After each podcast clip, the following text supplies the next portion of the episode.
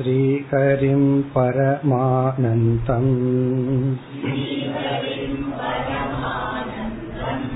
उपदेष्टारमीश्वरम्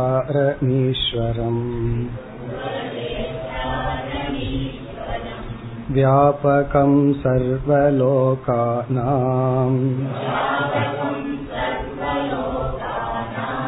कारणं तं नमाम्यहम्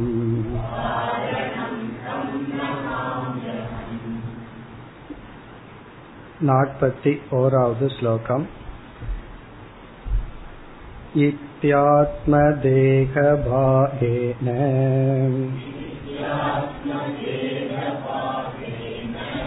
प्रपञ्चस्यैव सत्यता यतोक्ता तर्कशास्त्रेण ततः किं पुरुषार्थथा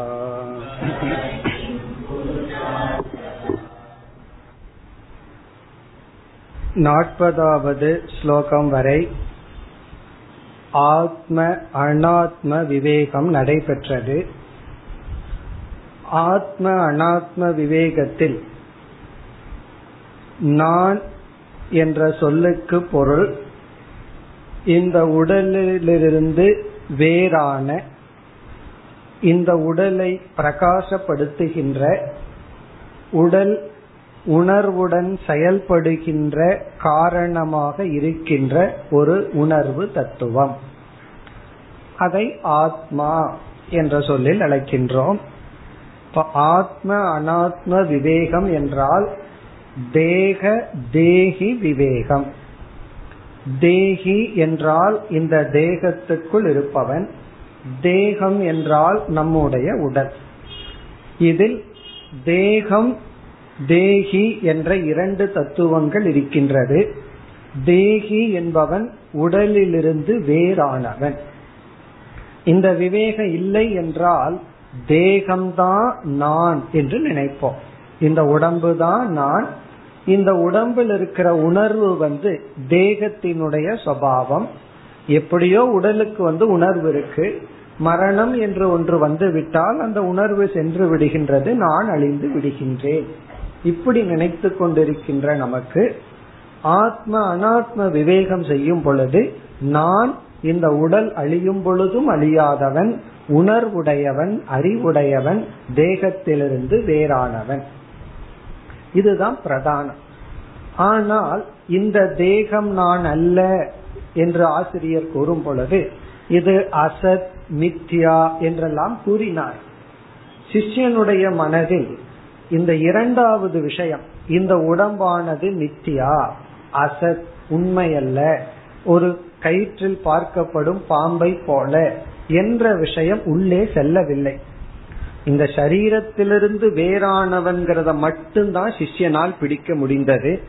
அடுத்த போர்ஷனை வந்து அவனால கிரகித்து கொள்ள முடியவில்லை. ஆகவே இந்த சிஷ்யன் இவ்விதம் கேள்வி கேட்கின்றான். இந்த ஸ்லோகத்தில் இது ஆத்ம தேக பாகேன. இதுனா இவ்விதம். அதாவது நம்ம பதினேழாவது ஸ்லோகத்தில் ஆரம்பிச்சு நாற்பதாவது ஸ்லோகம் வரை செய்த விசாரத்தின் மூலம் ஆத்ம தேக பாகேன அந்த விசாரம் என்ன? ஆத்ம தேக பாகக இங்க பாகம்னா விசாரம். ஆத்மா தேகத்திலிருந்து வேறானது என்ற விசாரத்தின் மூலமாக இப்பொழுது என்ன ஆயிடுது? ஆத்மான்னு ஒண்ணு இருக்கு தேகம்னு ஒண்ணு இருக்கு. ஏன்னா அப்படி இருக்கிறதுனால தானே இரண்டு இருக்கிறதுனால தானே ஒன்றிலிருந்து ஒன்று வேறுன்னு சொல்ல முடிகிறது. இதனால என்ன நிலைநாட்டப்பட்டு விட்டது? நான்கிற ஆத்மா உடம்பிலிருந்து வேறுன்னு நிலைநாட்டப்பட்டதுடன் பிரபஞ்சஸ்ய ஏவ சத்தியதா உக்தா. இந்த உலகத்தினுடைய சத்தியத்துவம் சொல்லப்பட்டதாகி விடுகிறது. பிரபஞ்சஸ்ய ஏவ இந்த உலகத்தினுடைய சத்தியதா இது உண்மையாக இருக்கின்றது என்ற தன்மை உக்தா சொல்லப்பட்டதாகி விடுகிறது. மறைமுகமாக சொல்லப்பட்டதாகி விடுகிறது. சொன்னது என்னமோ ஒரு போர்ஷன் இனி ஒன்று மறைமுகமாக சொன்னதாகி விடுகிறது. அதற்கு சொல்வார்கள் அல்லவா ஒருவர் வந்து சபையில சென்று மேடையில சொன்னார் இங்க நீங்க இருக்கிறதுல பாதி பேர் அறிவாளிகள் அப்படின்னு சொன்னார். அப்ப மறைமுகமா என்ன சொன்னதாகிறது? பாதி பேர் இங்கு அறிவாளிகள் இருக்கிறீர்கள்னு சொன்னா பாதி பேர் முட்டாள்கள் இருக்கின்றீர்கள் சொன்னதாக அதே போல இங்கு ஆத்மா தேகத்திலிருந்து வேறுன்னு சொன்னா இப்ப தேகம்னு ஒண்ணு இருக்கு. அந்த தேகம் பஞ்சபூதத்தில் ஆனதுன்னா அந்த பஞ்சபூதத்தில் ஆன இந்த உலகமும் ஒண்ணு இருக்கு. இப்ப பிரபஞ்சசிய உலகத்தினுடைய சத்தியத்துவம். எப்படி தேக சத்தியம்னா உலக சத்தியமாகும் என்றால் தேகம் எதனால ஆனதோ அதனாலதான் இந்த உலகமும் ஆயிருக்கு. ஆகவே இந்த உலகம் உண்மை என்று சொன்னதாகி விடுகிறது. காரணம் என்ன? ஆத்மா என்ற ஒன்று தேகத்திலிருந்து வேறாக இருக்கிறதுன்னு சொன்னதிலிருந்து தேகமும் இருக்கு ஆத்மாவும் இருக்கு உலகம் சத்தியம் என்று ஆகிவிடுகிறது. இப்படியெல்லாம் யார் சொல்கின்றார்கள்? யதா தர்க்க சாஸ்திரேன உக்தா ததா உக்தாசியா எப்படி தர்க்க சாஸ்திரத்துல வந்து உலகத்தை சத்தியம்னு சொல்கிறார்களோ அதுபோல நீங்களும் வேதாந்தத்தில் உலகத்தை சத்தியம் என்று சொன்னதாகிறது. இப்படி வந்து சிஷ்யன் சந்தேகப்பட்டு கேட்கும் பொழுது குருவானவர் ஆகட்டுமே ஜெகத் சத்தியமா இருக்கட்டுமே அப்படின்னு சொன்னா சிஷ்யன் கூறுகின்றான் ததக கிம் புருஷார்த்ததா. ததக என்றால் உலகம் சத்தியமாகிவிட்டால். கிம் புருஷார்த்ததா? அதனால நமக்கு மோட்சம் எப்படி கிடைக்கும்? இங்க புருஷார்த்ததான்னா லட்சியம் எப்படி கிடைக்கும்? நம்ம லட்சியத்தை அடைந்தவர்கள் ஆக ஆகவில்லையே அப்படின்னு சொல்றோம். கிம் புருஷார்த்ததான என்ன பிரயோஜனம்? அப்ப சிஷ்யனுக்கு வந்து அறிவு ரொம்ப இருக்குன்னு அர்த்தம். அவனுக்கு என்ன தெரிகிறது? துதியாத்வை பயம் பவதி. இருமையினாலதான் சம்சாரம் வருது. அப்ப இருமைன்னு ஒண்ணு இருக்கிற வரைக்கும் பயம்னு ஒண்ணு இருக்கும். இப்ப பயம்னு ஒண்ணு இருக்கிறது தான் சம்சாரம். அப்ப நீங்கள் வந்து ஆத்மான்னு ஒண்ணு இருக்கு அனாத்மான்னு ஒரு உலகமும் இருக்குன்னு ஏற்றுக்கொண்டால் நாம மோட்சத்தை அடைந்தவர்கள் ஆகவில்லையே. இப்ப மோட்சத்தை அடைஞ்சவங்க ஆகணும் அப்படின்னா அங்க வந்து இருமை இருக்க கூடாது அத்வைதம் தான் சித்திக்கணும். நீங்க ஆத்ம அனாத்ம விவேகத்துல அத்வைதத்தை நிலைநாட்டவில்லையே. நீங்கள் வந்து துவைதத்தை எல்லாம் நிலைநாட்டியுள்ளீர்கள். இதற்கு முன்னாடி உடம்பு தான் நான் நினைச்சிட்டு இருந்தேன். இப்ப எனக்கு புதுசா ஒரு ஞானம் வந்திருக்கு. உடம்புக்கு மேல ஆத்மான்னு ஒண்ணு இருக்கு. அது நான். ஆனா அந்த உடல் இருக்கிறது. இதுதான் சந்தேகம். ஆகவே இனி ஆசிரியர் என்ன செய்ய போகின்றார்? சங்கரர். இனிமேல் அனாத்மா மித்தியா அப்படிங்கறத நிலைநாட்ட போகின்றார். அதற்கு ஒரு புதிய ஸ்டெப் எடுக்க போற.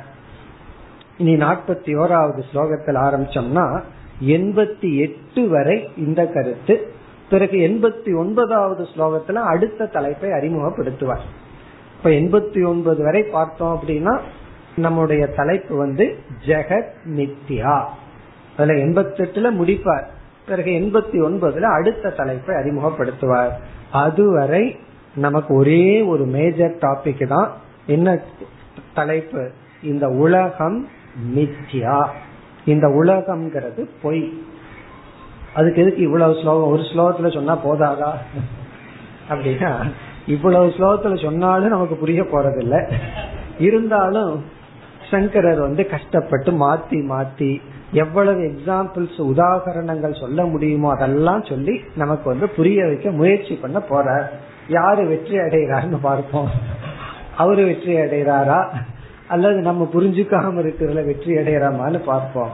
காரணம் இந்த உலகம் மித்தியா அப்படின்னு சாஸ்திரம் என்ன காரணத்தை வச்சு சொல்லுதோ அதே காரணத்தை வச்சு நம்ம மனசு உலகம் சத்தியம்னு நினைக்க தோணும் இந்த உலகம் மித்தியா பொய் வெறும் தோற்றம் அது உண்மை அல்ல அப்படின்னு சாஸ்திரம் சொல்லுது.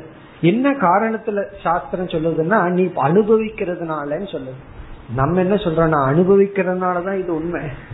நான் அனுபவிக்காம இருந்த எதுக்கு உண்மைன்னு சொல்லுவேன்? நான் அனுபவிக்கிறதுனாலதான் சத்தியம் அப்படின்னு நம்ம சொல்றோம். நம்ம புத்திக்குள்ள அப்படி ஒரு வாசனை ஸ்ட்ராங்கா இருக்கு. சாஸ்திரம் என்ன சொல்லுது? நீ அனுபவிக்கிறதுனால பொய் அப்படின்னு சொல்லுது. ஆகவே சங்கரர் வந்து நீ அனுபவிக்கிற சிலது எவ்வளவு எக்ஸாம்பிள்ஸ் சொல்ல முடியுமோ அனுபவிக்கிறோம் ஆனா அது உண்மை அல்ல. அந்த உதாகரணங்களை எல்லாம் எடுத்து பல கோணங்களில் நமக்கு என்ன செய்ய போகின்றார்? இந்த ஜெகத் இந்த சரீரம் நம்முடைய அனுபவங்கள் எல்லாமே மித்யா அப்படின்னு சொல்ல ஆரம்பிக்கின்றார். ஆகவே நமக்கு வந்து பார்த்தோம் அப்படின்னா கஷ்டமான டாபிக் அல்ல. ஸ்லோகம் எல்லாம் சுலபமா இருக்கும். எல்லா ஸ்லோகத்தில் இருக்கிற அமைப்புகள் எல்லாம் ரொம்ப சிம்பிளா இருக்கும்.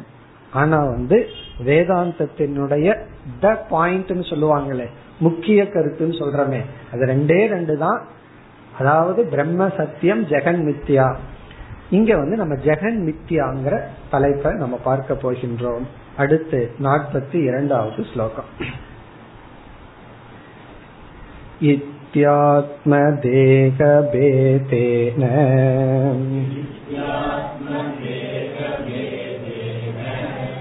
देहात्मत्वं निवारितम्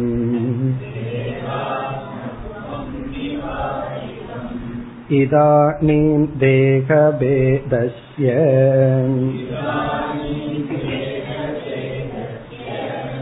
हसत्वं स्फुटमुच्यते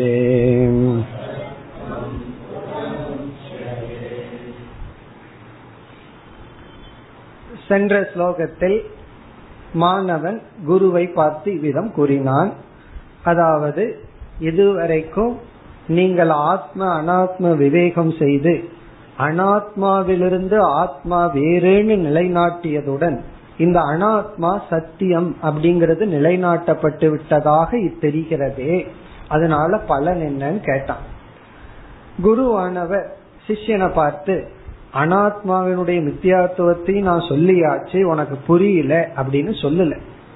சில பேர் யாராவது சந்தேகம் கேட்டா முதல்ல திட்டக்கூடாது உனக்கு அது புரியாது புரியல அப்படின்னு சொல்லக்கூடாது.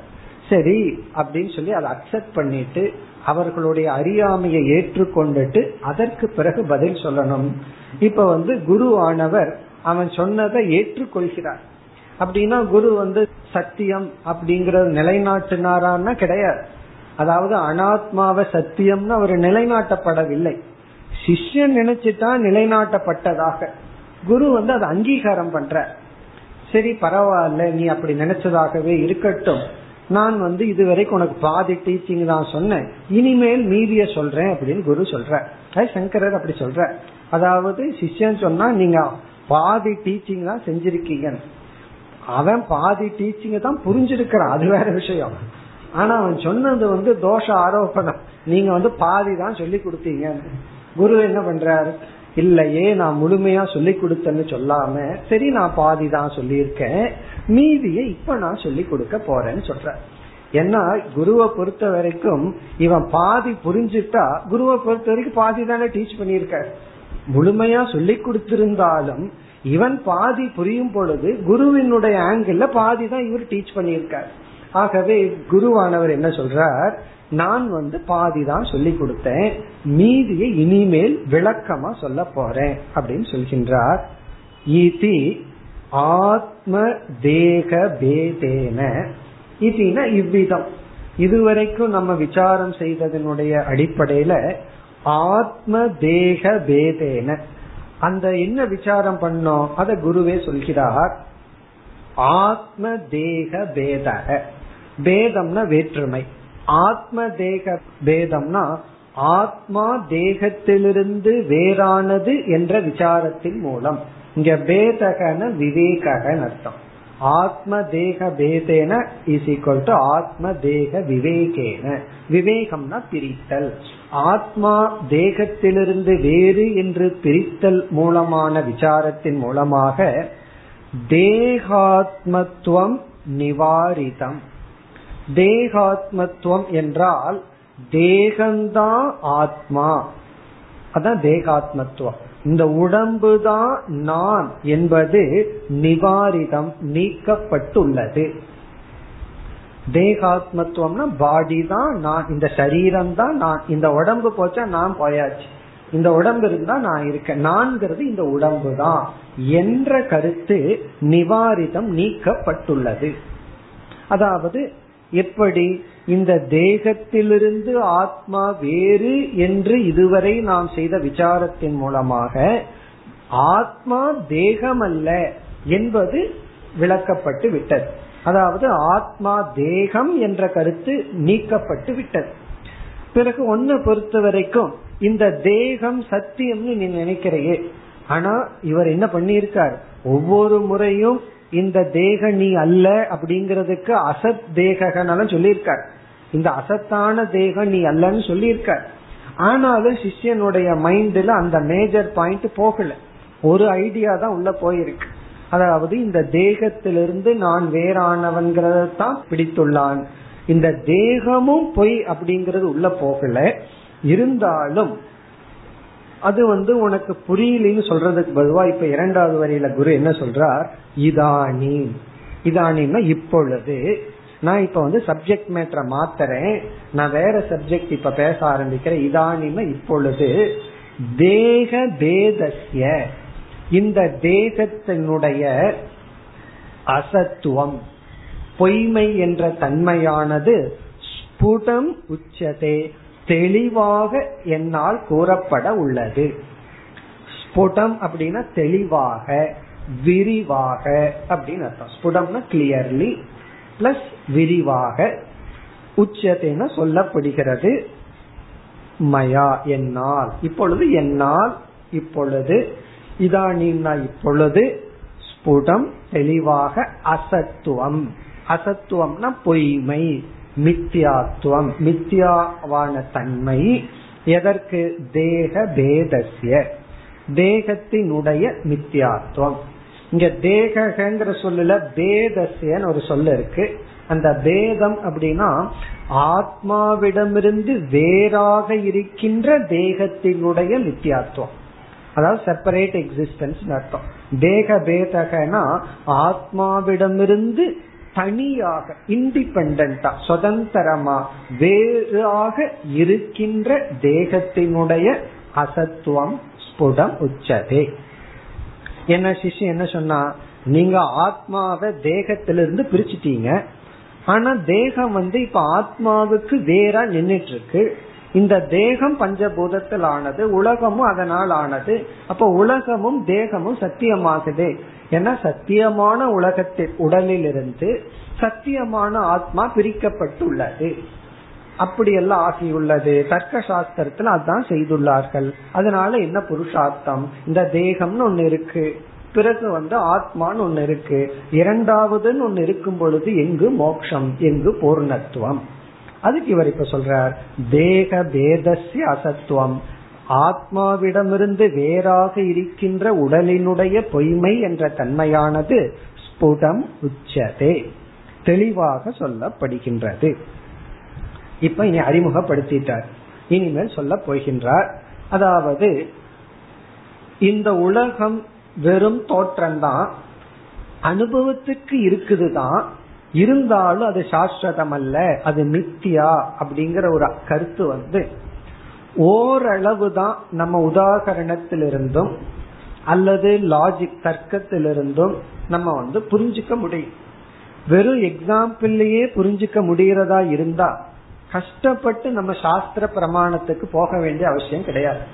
எது பக்கத்திலேயே இருக்கோ அத தூரத்துல போய் எடுத்து அத அடையிறது அப்படிங்கறது வந்து அதுக்கு ஒரு நியாயம் இருக்கு.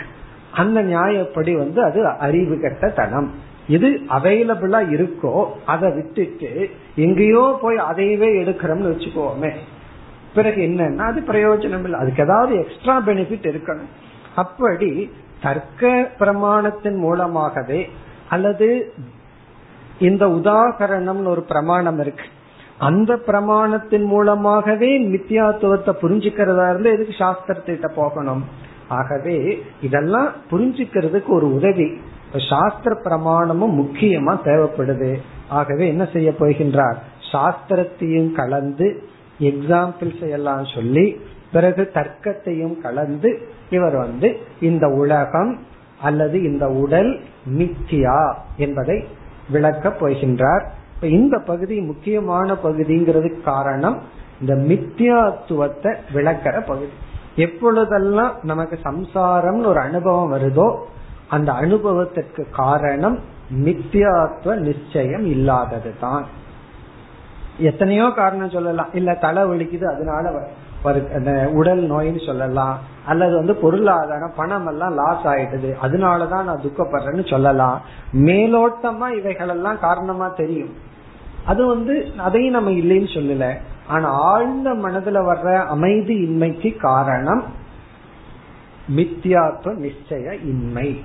அந்த மித்தியாத்துவத்தை தான் இந்த பகுதியில புரிய வைக்க போற புரிஞ்சதுக்கு அப்புறம் நம்ம வந்து சொல்லுவோம் புரியுது நித்தியான்னு.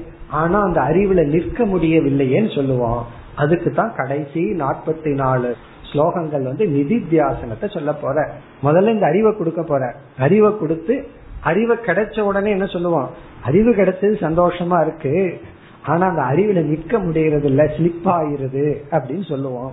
சரி ஸ்லிப் ஆகாம இருக்கிறதுக்கு என்ன பண்றது? அதுக்கான நிதித்தியாசனம் அதுதான் அபரோக்ஷ அனுபூதியில நம்ம பார்க்க போற டாபிக் இனி மேஜர் டாபிக் நித்தியாத்துவம் அதை தொடர்ந்து இந்த ஞானத்துல நிக்கிறதுக்கான நிதித்தியாசனம் அது வந்து கடைசி ஒரு நாற்பத்தி நான்கு ஸ்லோகங்கள் வரப்போகும் இனி வந்து இவர் ஆரம்பிக்கிறார்.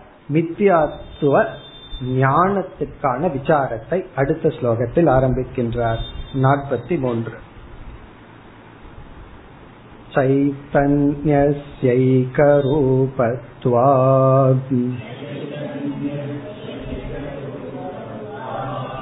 भेदो युक्तो न कर्हिचित्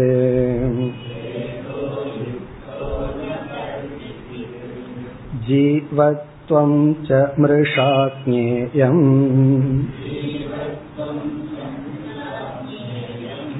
रज्जौ सर्पग्रहो यथा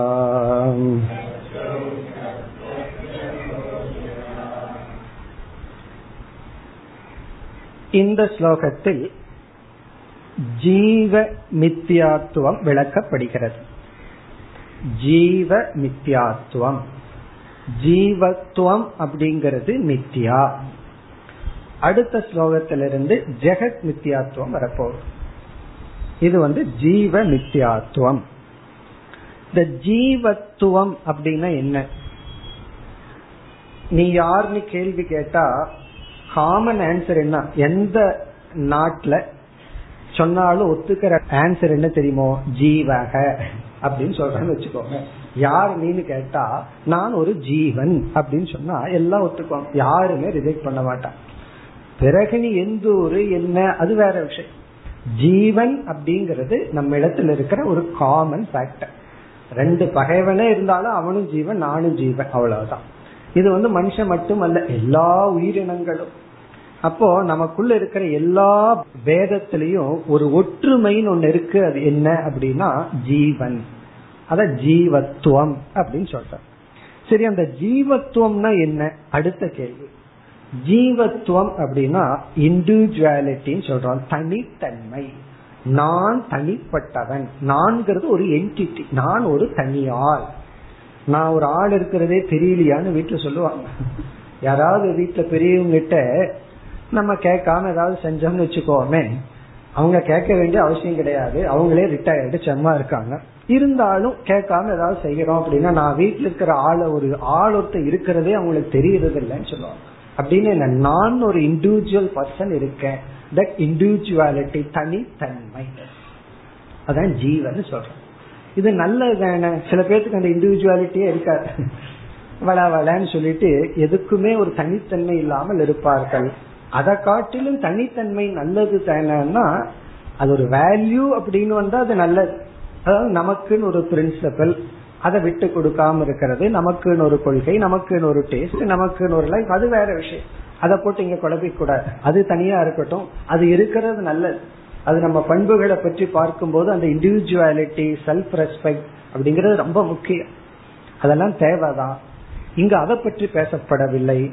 இந்த நான் அப்படின்னு ஒரு தனிப்பட்ட நான் இந்த இண்டிவிஜுவாலிட்டிங்கிறது மற்ற ஜீவனை பார்க்கும் பொழுது அவனிடமிருந்து வேறானவன் அப்படிங்கிற ஞானம். இது இயற்கையா இருக்கு. யாருக்கும் சொல்லி கொடுக்க வேண்டாம்.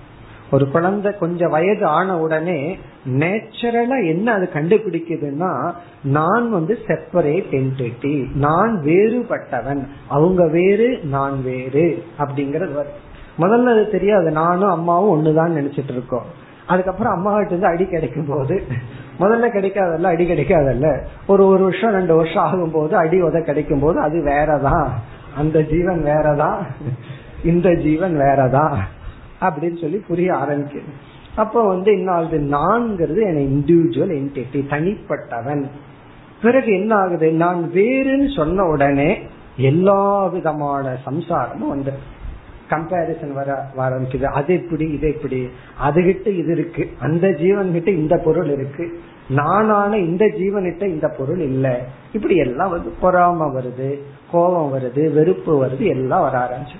அப்ப ஜீவத்துவம் அப்படின்னா நம்முடைய உணர்வுல நான் மற்ற ஜீவர்களிடமிருந்து வேறாக இண்டிபெண்டா இருப்பவன். நான் தனிப்பட்டவன் அவர்கள் வேறு நான் வேறு.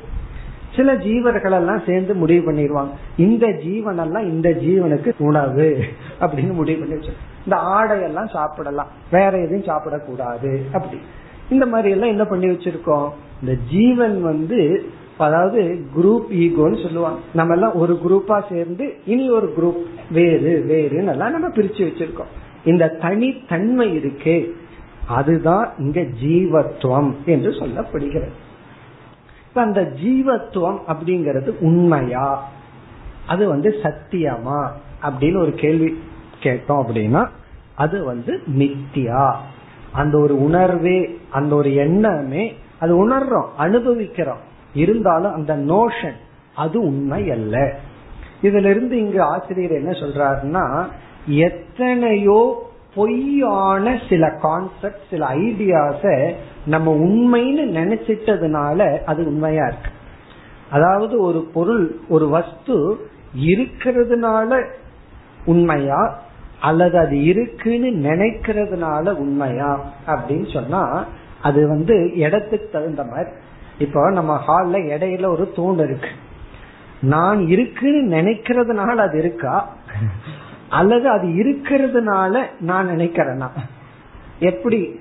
சோதிச்சு பார்க்கலாம்னா அப்படியே கண்ணை மூடி நடந்து போய் பார்த்தா தெரிஞ்சிடும். அது இருக்கிறதுனால அது இருக்குன்னு நான் நினைக்கிறேன்னா இல்ல நான் கற்பனை பண்ணிக்கிறேனா? அது வந்து இருக்கு. அதனால வந்து நான் இருக்குன்னு நினைக்கிறேன். கண்ணுல ஒரு தோஷம் ஏற்பட்டு சங்கரர் சொல்ல போற எக்ஸாம்பிள் பக்கத்துல இனி ஒரு தூண் தெரியுதுன்னு வச்சுக்கோமே. கொஞ்சம் அஞ்சடி தள்ளி ஒரு தூண் தெரியுது. இப்ப அந்த தூண் வந்து எப்படிப்பட்டது? அது வந்து இல்ல. நான் இருக்குன்னு நினைக்கிறதுனால அது தெரியும் ஏதோ ஒரு கோளாறுனால அது இருக்கு. ஆனா உண்மையிலேயே இல்லை. அப்படி இந்த ஒரு நோஷன் இந்த ஜீவத்துவம் அப்படிங்கிறது உண்மையிலேயே சத்தியமா படைக்கப்பட்டதுனால நமக்கு அப்படி ஒரு உணர்வு வந்துள்ளதா? அல்லது அது வெறும் மாயையா? அல்லது அது பகவானுடைய ட்ரிக்கா இப்ப இனி ஒரு தூண் இருக்கே. அது ஒரு ட்ரிக் அது ஏதோ ஒரு ட்ரிக்ல வந்திருக்கு. மேஜிக்ல வந்திருக்கு. அப்படின்னு கேட்டா ஜீவத்துவம் அப்படிங்கிறது பொய்யான தூணை போல. நமக்கு மட்டும் தெரியல தூணை போல. அப்படி எல்லாத்துக்கும் தெரியறதுனால எல்லாத்துக்கும் ஒவ்வொருத்தருக்கிட்டையும் பகவான் வச்சுட்டாரு அந்த மாயையை வச்சுட்டதுனால காமனா சொல்றதுனால எல்லாம் சேர்ந்து ஒரு பொய் சொன்னா அது உண்மை ஆயிருமோ சில பேர் அப்படி நினைக்கிறாங்க. எல்லாம் சேர்ந்தா ஒரு பொய்ய சொன்னா அது உண்மையாகாது. அது பொய் பொய் தான் எல்லாம் சேர்ந்து ஒரு உண்மைய பொய்ன்னு சொன்னா அது பொய்யாக போறதில்லை. அப்படி இல்லாத ஜீவத்துவத்தை எல்லாரும் சேர்ந்து சொல்கிறார்கள். இருக்கிற பிரம்மத்துவத்தை சொல்றதுக்கு ஆளே இல்லை. அதனால அந்த பிரம்மத்துவம் பொய்யாகிறது இல்லை ஜீவத்துவம் உண்மையாவதில்லை. இங்க வந்து அந்த ஜீவத்துவம் அப்படிங்கிறது பொய்யான நோஷன் இது எத்தனையோ நோஷன் இருக்கு. நோஷன்னா மனதில் ஏற்படுற ஒரு உணர்வு. அந்த உணர்வு வந்து பொய் தான். ஆனாலும் அது உண்மைன்னு நினைக்கிறதுனால அது உண்மையா விவகாரத்துக்கு இருக்கு. ஆனா உண்மையிலேயே விசாரிச்சு பார்த்தா அப்படி ஒரு படைப்பு கிடையாது. அப்படி ஒரு நோஷன் கிடையாது. அதுதான் இங்கு சொல்லப்படுகிறது. அது வெறும் கற்பனை. அது வெறும் தோற்றம். அப்ப உண்மை என்ன அப்படின்னா நானே அனைத்து உடலுக்குள்ளும் இருக்கின்ற உண்மை தத்துவம். எனக்கும் இந்த உலகத்துக்கும் வேற்றுமை இல்லை. இதெல்லாம் சொல்ல போற இந்த நித்தியாத்துவ விசாரத்திலேயே சர்வாத்ம பாவத்தை சொல்ல போறார். இப்ப இங்கு வந்து அந்த ஜீவத்துவம் அப்படிங்கிறது உண்மை அல்லன்னு காட்டுறார் இத வந்து இரண்டு ஸ்டெப்ல இங்கு விளக்குகின்றார். இப்ப ஃபர்ஸ்ட் ஸ்டெப் என்ன அப்படின்னா இப்ப எனக்குள்ளேயே எத்தனை ஜீவன் இருக்கான்னு ஒரு கேள்வி. எனக்குள்ளேயே பல ஜீவன் இருக்கானா? முதல்ல ஜீவன்கிற சொல்லுக்கு ஒரு அறிவு சுரூபமானவன் அப்படின்னு நம்ம எடுத்துக்கிறோம். ஏன்னா இந்த உடல் வந்து ஜடமானது ஜீவன்கிறவன் அறிவு சுரூபமானவன். முதல் கேள்வி வந்து எனக்குள்ள எத்தனை அறிவு இருக்கு? அப்படின்னா நம்ம சொல்லுவோம் காலையிலிருந்து மதியத்துக்குள்ள ஒரு ஆயிரம் அறிவு எனக்கு வந்து போயிருக்குன்னு சொல்லுவோம். உண்மைதான் ஆயிரம் பொருளை பார்த்திருந்தா ஆயிரம் அறிவு வந்து போயிருக்கும். இப்ப நம்மளுடைய கேள்வி ஒவ்வொரு அறிவுக்குள்ளேயும் இருக்கின்ற அந்த உணர்வு வேறா ஒன்னா இப்ப நம்ம வந்து புஸ்தகத்தை பாக்கிறேன் இரண்டாவது பேனாவை பார்க்கிறேன். இப்ப முதல்ல எனக்கு புஸ்தக அறிவு வந்திருக்கு. இரண்டாவது பேனாவை பற்றி அறிவு வந்திருக்கு. இந்த இரண்டு அறிவுக்குள்ளேயும் இருக்கிற அறிவு ஒன்று அறியப்படும் பொருள் தான் வேறாயிருக்கு. முதல்ல புஸ்தகம் இரண்டாவது பேனா மூணாவது வேறொரு பொருள். இப்படி.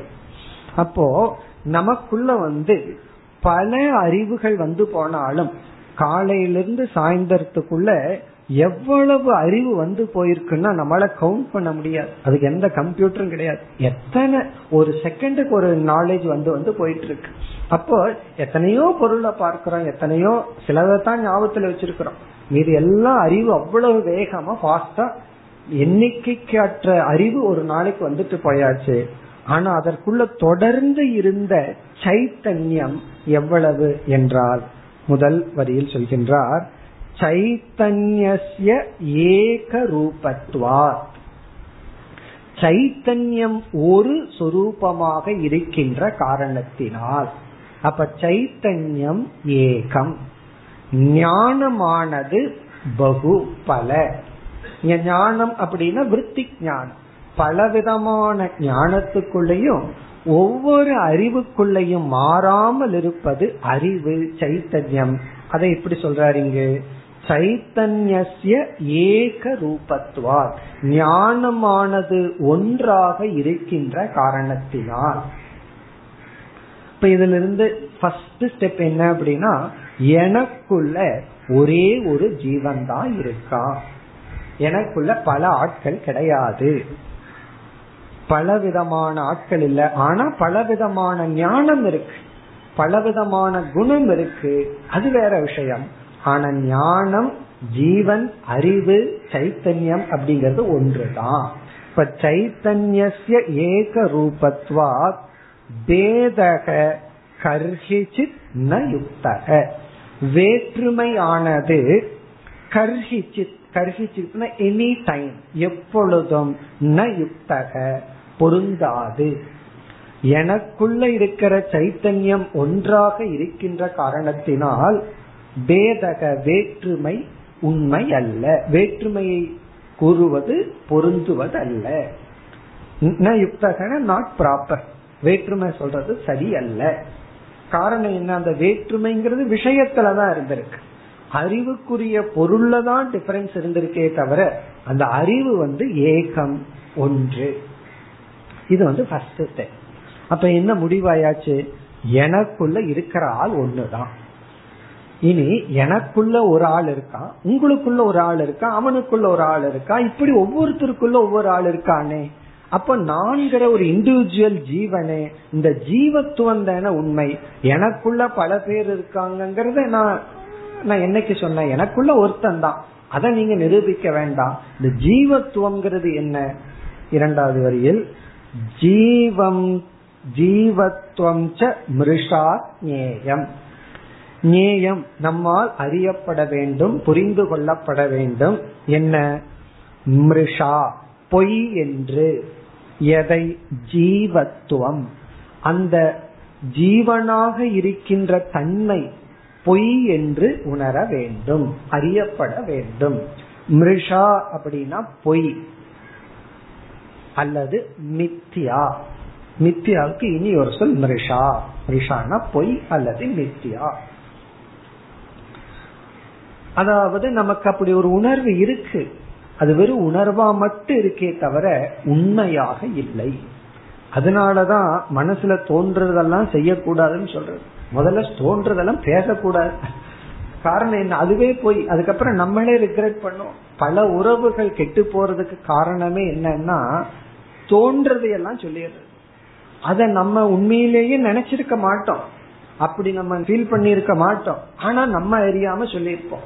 பிறகு நான் அப்படி நினைக்கல நான் அப்படி சொல்லல அப்படிங்கறது நமக்கு தெரியும் அவங்களுக்கு தெரியும் ஏன்னா அவங்களுக்கு அந்த வார்த்தை தானே முக்கியம். அந்த வார்த்தை அவர்களுக்கு சத்தியம். நம்ம தோன்றிய உணர்வும் பொய். அந்த பொய்யான உணர்வு அவசரப்பட்டு வெளியே வந்ததுதான் தப்பா இருக்கு. அப்படி அந்த தோன்றுறது எல்லாமே உண்மையா இருக்கணுங்கிற அவசியம் இல்லை ஜீவத்துவம்ங்கிறது தோற்றத்துல இருக்கு அனுபவத்துல இருக்கு. நீ வேறு நான் வேறு அந்த ஜீவன் வேறு இந்த ஜீவன் வேறுங்கிறதெல்லாம் அனுபவத்துல இருக்கு. ஆனா மிருஷா. அப்ப செகண்ட் ஸ்டெப் என்ன அப்படின்னா ஃபர்ஸ்ட் ஸ்டெப் வந்து எனக்குள் இருக்கிற ஜீவன் அறிவு சுரூபமா ஒருத்தன் தான் இருக்கான். ஆனா அவனிடத்தில் இருக்கின்ற தனித்தன்மை விளக்கப்பட்ட வேதமாக இருக்கிற தன்மை வந்து பொய். அத வந்து பொய்னு தெரிந்து கொள்ள வேண்டும். ஜீவத்வம் மிருஷா ஜேயம் எதை போல அந்த ஜீவத்துவம் எப்படி தோன்றியுள்ளது? அதுக்கு ஒரு எக்ஸாம்பிள் என்ன உதாகரணம் ரஜ்ஜோ சர்ப்ப கிரக யதா. யதா எவ்விதம்? ரஜ்ஜோ. ரஜ்ஜோனா கயிற்றில். ரஜ்ஜு அப்படின்னா கயிறு. கயிற்றில் சர்ப்ப கிரக பாம்பினுடைய அனுபவத்தை போல. கிரகம்னா அனுபவித்தல் கிரகித்தல். சர்ப்ப கிரகம்னா கயிற்றில் பாம்புவை கிரகித்ததலை போல. அல்லது வந்து ஒரு தூணை பாக்குறோம் கண்ணில் ஏதோ கோளாறு பக்கத்துல இனி ஒரு தூணை பாக்கிறத போல. இரண்டாவது தூணை போல. அல்லது கயிற்றில் பார்க்கப்படும் பாம்பை போல. பாம்பினுடைய கிரகணம் போல இங்க கிரகணம்னு சொன்னாவே ஒரு அனுபவம் இருக்குன்னு அர்த்தம். பாம்பை கிரகிச்சிட்டோம். பாம்பை பார்த்துட்டோம். பாம்பை அனுபவிச்சிட்டோம். ஆனா அந்த பாம்பு வந்து எப்படி உண்மை அல்லவோ எது நம்முடைய கற்பனை ஏதோ ஒரு தோஷத்துல தோன்றியதோ அது போல இந்த ஜீவத்துவம் நான் தனிமைப்படுத்தப்பட்டு விட்டவன் நான் வந்து விளக்கப்பட்டு விட்டவன் ஐ ஆம் ரிஜெக்டட் அப்படிங்கறது வந்து மிருஷா அப்ப வந்து இந்த ஜீவத்துவம் சம்சாரம்னு என்ன? மத்தவங்க எல்லாம் இருக்காங்க. நான் ஐ ஆம் ரிஜெக்டட் இந்த குழந்தைய பார்த்தோம் அப்படின்னா சில குழந்தைகளை வந்து விளையாட்டுக்கு ஒரு குழந்தைய சேர்த்திக்காது. அது வாடி தனியா இருந்து அழுதுட்டு இருக்கும். அது வந்து பேரண்ட்ஸ் கிட்ட சொல்லும். என்ன விளையாட்டுக்கு சேர்த்திக்க மாட்டேங்கிறான்னு சொல்லி. அது நம்ம வந்து அது குழந்தை அழுகுது. நம்மளும் அதைத்தான் பண்ணிட்டு இருக்கோம். என்ன வந்து விளையாட்டுக்கு சேர்த்திக்க மாட்டேன்னு சொல்லி குழந்தை அழுகுது. பெரிய குழந்தை வந்து என்ன கூட்டு போக மாட்டேங்கிறான்ட்டு அழுகுது. கடைக்கு என்ன கூட்டு போகல அது விட்டுட்டு போயிட்டாங்கன்னு அழுகுது. இந்த மாதிரி ஏதோ ஐ ஆம் ரிஜெக்டட் நான் விளக்கப்பட்டு விட்டேன். அப்படிங்கிற ஒரு எண்ணம் தான் சம்சாரம். உண்மையிலேயே நான் தான் இந்த உலகத்துக்கே இருப்ப தர்றேன். அது ஆப்போசிட் அது வேற விஷயம். இந்த உலகம் இருக்கிறதே என்னால அப்படின்னு கடைசியா சொல்ல போறோம். ஆனா இந்த உலகத்திலிருந்து நான் விளக்கப்பட்டு விட்டேன். ஐ ஆம் ரிஜெக்டட் சம்சாரத்தினுடைய அந்த உச்சகட்டம் அல்லது வந்து அந்த கோர் ஃபீலிங் வந்து நான் ஜீவன் நான் தனிப்பட்டவன் அப்படிங்கிறது அதற்கு பிறகு நான் தனிப்பட்டவன்கிறது முக்தி நிலையிலையும் சொல்லலாம். அது வேற ஆங்கிள் நான் ஒருத்தன் தான் இருக்கேன். என்னை ரிஜெக்ட் பண்றதுக்கு ஆள் கிடையாது. யார் இருக்க என்னை ரிஜெக்ட் பண்றதுக்கு? நான் தான் இந்த உலகத்தை ரிஜெக்ட் பண்ணிட்டு இருக்கேன். அந்த நான் வேற. அது வந்து அந்த ஈகோ வந்து ரொம்ப பெருசு பெரிய ஈகோ இந்த ஆகாசத்தை விட பெரிய ஈகோ அது. காரணம் என்ன? அது ஆகாசத்தையே உள்ள விழுங்குற ஈகோ அது வேற விஷயம். இந்த இடத்துல ஜீவத்துவம் ரிஷா. நம்மை நாம் விளக்கப்பட்டதாக நிராகரிக்கப்பட்டதாக தனிமைப்படுத்தப்பட்டதாக நினைப்பது பொய். அது வெறும் தவறான நோஷன் ஆனாலும் அப்படி ஒரு அனுபவம் இருக்கு. அந்த அனுபவத்திலிருந்து துக்கம் வருது. இதெல்லாம் சத்தியம். சத்தியம்னு என்ன? அந்த நேரத்துல நம்ம அனுபவிக்கிறோம். எதை போலனா சர்ப்ப கிரக சர்ப்பத்தை பார்ப்பதை போல. சரி அது பொய்யா இருந்ததுன்னா அது ஏன் எனக்கு துக்கத்தை கொடுக்கணும்னு கேட்கலாம். இப்போ வந்து உண்மைதான் நமக்கு கஷ்டத்தை கொடுக்கும். பொய் வந்து எப்படி துக்கத்தை கொடுக்கும்னா அதே சர்ப்பம் தான் அந்த சர்ப்பம் உண்மையான சர்ப்பமா? அது வந்து பொய்யான பாம்பு தான் ஆனா உண்மையான பயத்தை கொடுக்குதே. அப்போ பாம்பு பொய்யாக இருந்தாலும் அதை உண்மைன்னு நினைக்கும் பொழுது அது உண்மையாகி விடுகிறது. உண்மையா இருந்தா அது என்ன துக்கத்தை என்ன ரிசல்ட்ட கொடுக்க முடியுமோ அதே ரிசல்ட்ட நமக்கு கொடுத்து விடும். அது ரீசெண்டா ஏதோ வெளிநாட்டுல ஒரு ட்ரெயின் கம்பார்ட்மெண்ட் முழுவதும் ஃப்ரீசரா அதுல வந்து அந்த உணவுப் பொருள் எல்லாம் வச்சிருப்பாங்க. அதுல ஒருத்தன் அதுக்குள்ள போயிட்டு சீக்கிரம் வெளியே வந்துடணும் ரெண்டு நிமிஷத்துக்கு மேல அந்த ஃப்ரீசர் கம்பார்ட்மெண்ட்ல இருக்க கூட இருந்தா அவ்வளவுதான். என்ன ஆகும்னு தெரியும். ஒருத்தன் உள்ள போனா கேட்டு லாக் ஆயிடுது. அதுக்கப்புறம் வந்து அவனால வெளியே வர முடியல. பிறகு வந்து ஒரு ரெண்டு மணி நேரத்துக்கு அப்புறம் வேற உள்ள ஆள் போகும்போது அவன் இறந்து கிடந்திருக்கான். ஆனா உண்மை என்ன அப்படின்னா அந்த ஃப்ரீசர் கம்பார்ட்மெண்ட்ல அந்த ஃப்ரீசர் பண்ற மிஷின் பிரேக் ஆயிருக்கு. அது வந்து உண்மையிலேயே கிடையாது. வெளியே என்ன கூழ் இருக்கோ அதை விட கொஞ்சம் எக்ஸ்ட்ரா கூழ் தான் இருந்திருக்கு. அவன் வந்து நம்ம ஃப்ரீசர் ஆயிடுவோம் செத்துருவோம்னு பயத்துல தான் இறந்திருக்கான் உண்மையிலேயே வந்து அவ்வளவு தூரம் அவன் பாடி ஃப்ரீசர் ஆகல ஆனா இதுல இருந்தோம்னா இறந்துருவோம் இறந்துருவோங்கிற தாட்ல இறந்திருக்கா. இப்போ இதுதான் மிருஷா. இந்த மிருஷா அப்படின்னா அந்த பொய்யுக்கு அவ்வளவு பவர் இருக்கு. நம்ம இறந்துருவோம் நினைச்சா நம்ம இறந்துருவோம். இருப்போம்னு நினைச்சா இருப்போம். ஆனா பிராரப்தம் ஒண்ணு இருக்கு அது வேற விஷயம். அதை இங்க கொண்டு வரக்கூடாது. அப்ப இருப்பம் நினைச்சா இருப்பம்னா யாருக்கு போகணும்னு ஆசை இருக்கு? அது வேற விஷயம் இது சம்சார விஷயத்துல. அப்படி இந்த மிருஷா சர்ப்ப கிரகம் வந்து உண்மையிலேயே இல்லைனாலும் கூட அது வந்து ஜீவத்துவத்தை போல அது வந்து மிருஷா. கேக்குறதுக்கு நல்லா இருக்கு. ஆனாலும் இனி விளக்கி ஆக வேண்டும்.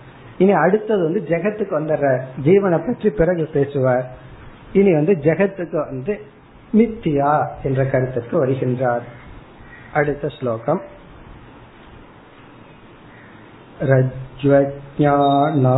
रज्ज्वज्ञानाक्षणेनैव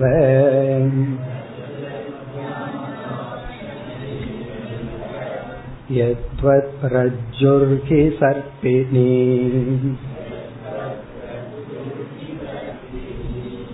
भाति तद्वज्जितिः साक्षात्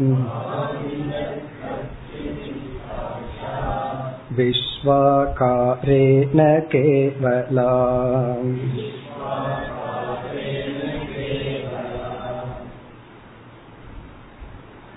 இந்த ஸ்லோகத்திலிருந்து ஜெகன் மித்யாத்துவம் ஜெகத் மித்யா என்ற கருத்திற்கு வருகின்றார்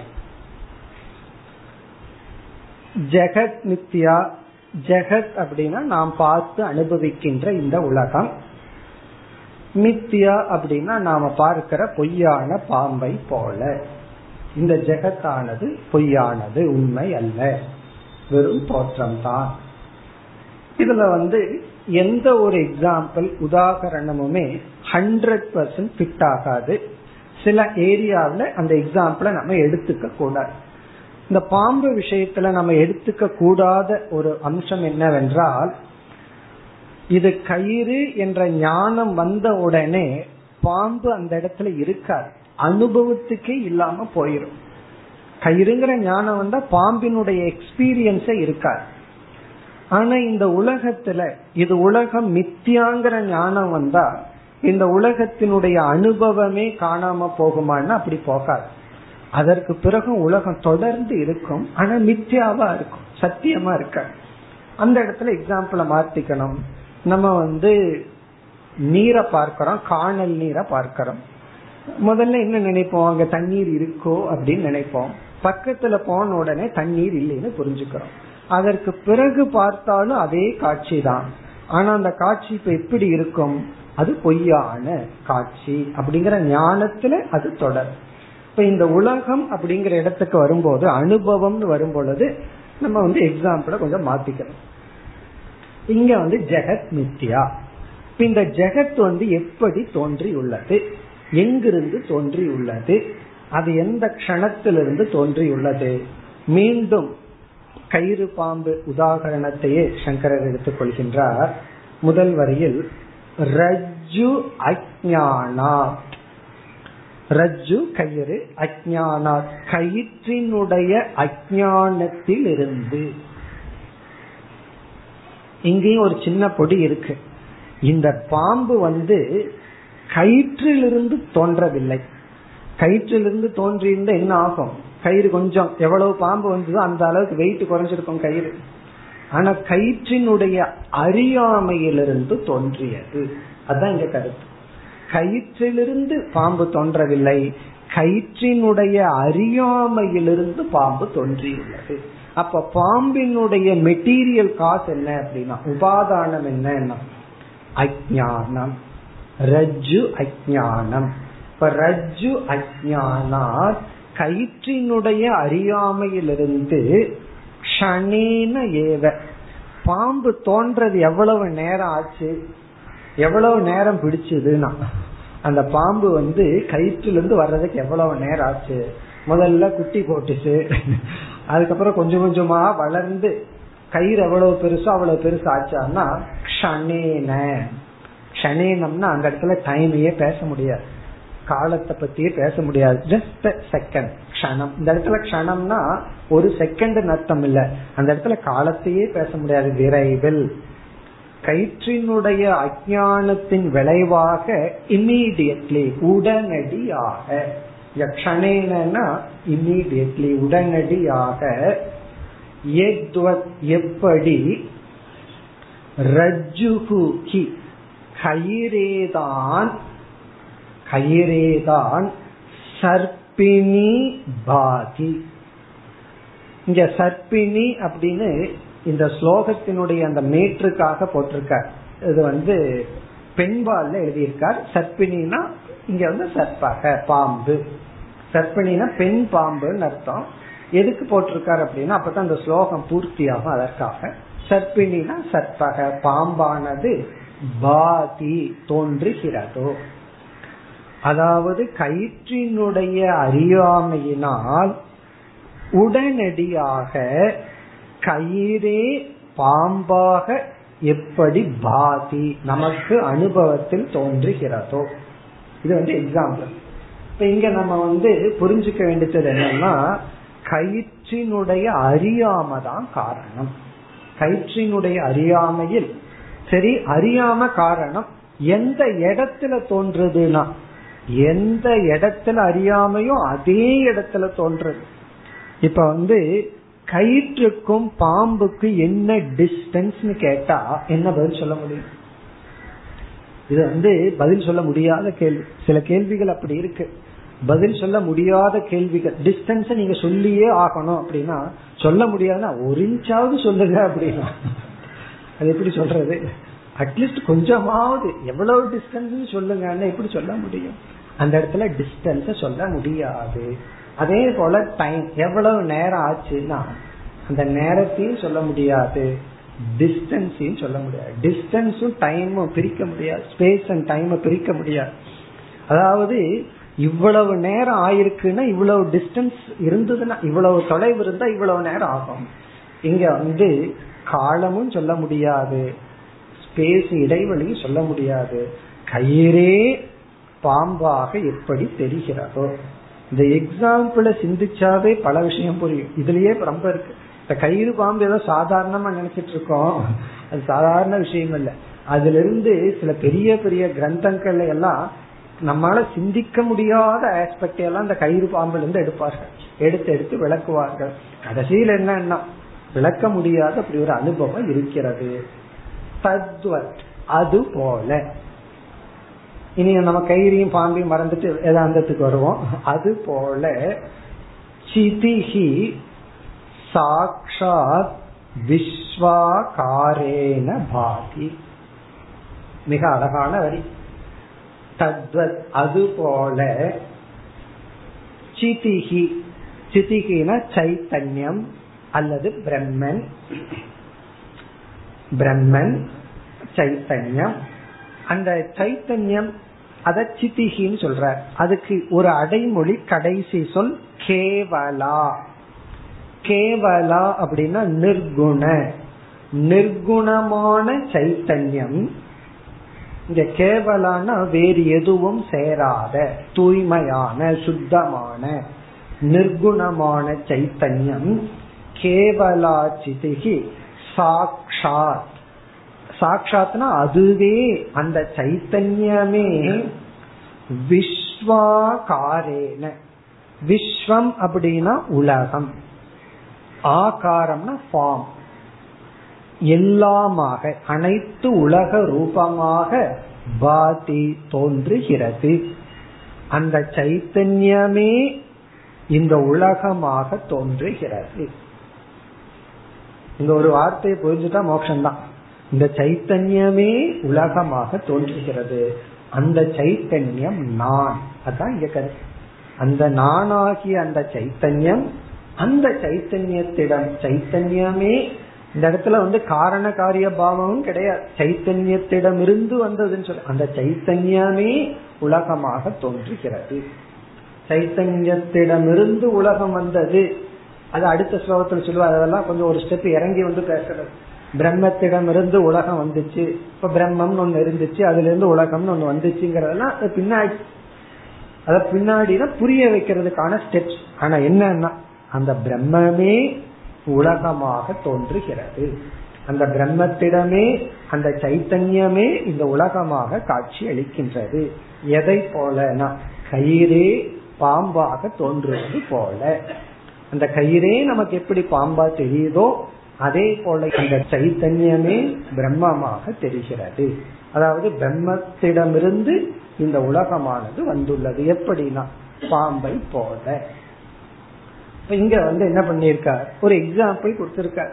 இதுலயே நம்ம வந்து புரிஞ்சிடும் எப்பொழுதுனா இந்த வாக்கியத்துல ஹண்ட்ரட் பர்சன்ட் ஸ்ரத்த இருந்தா. ஆனா ஸ்ரத்த இல்லை அப்படின்னா என்ன? வெறும் எக்ஸாம்பிள் சொன்னா போதுமா? இனி ஒருத்தர் இனி ஒரு எக்ஸாம்பிள் சொல்லுவான். எதை எதை வேணாலும் சொல்லலாமே. ஆகவே இந்த உதாகரணம் அப்படிங்கிறது நமக்கு பிரமாணத்துல விசுவாசம் இருந்தா புரிஞ்சுக்கிறதுக்கு ஒரு எய்ட் அவ்வளவுதான். இப்ப இந்த உதாகரணம் மூலமா என்ன சொல்லியிருக்கார்? இந்த உலகமும் மித்யா பாம்பை போல. இப்ப இங்க வந்து ரெண்டு பாம்பு. ஒரு பாம்பு வந்து எக்ஸாம்பிள் வந்து ஜீவத்துவம்.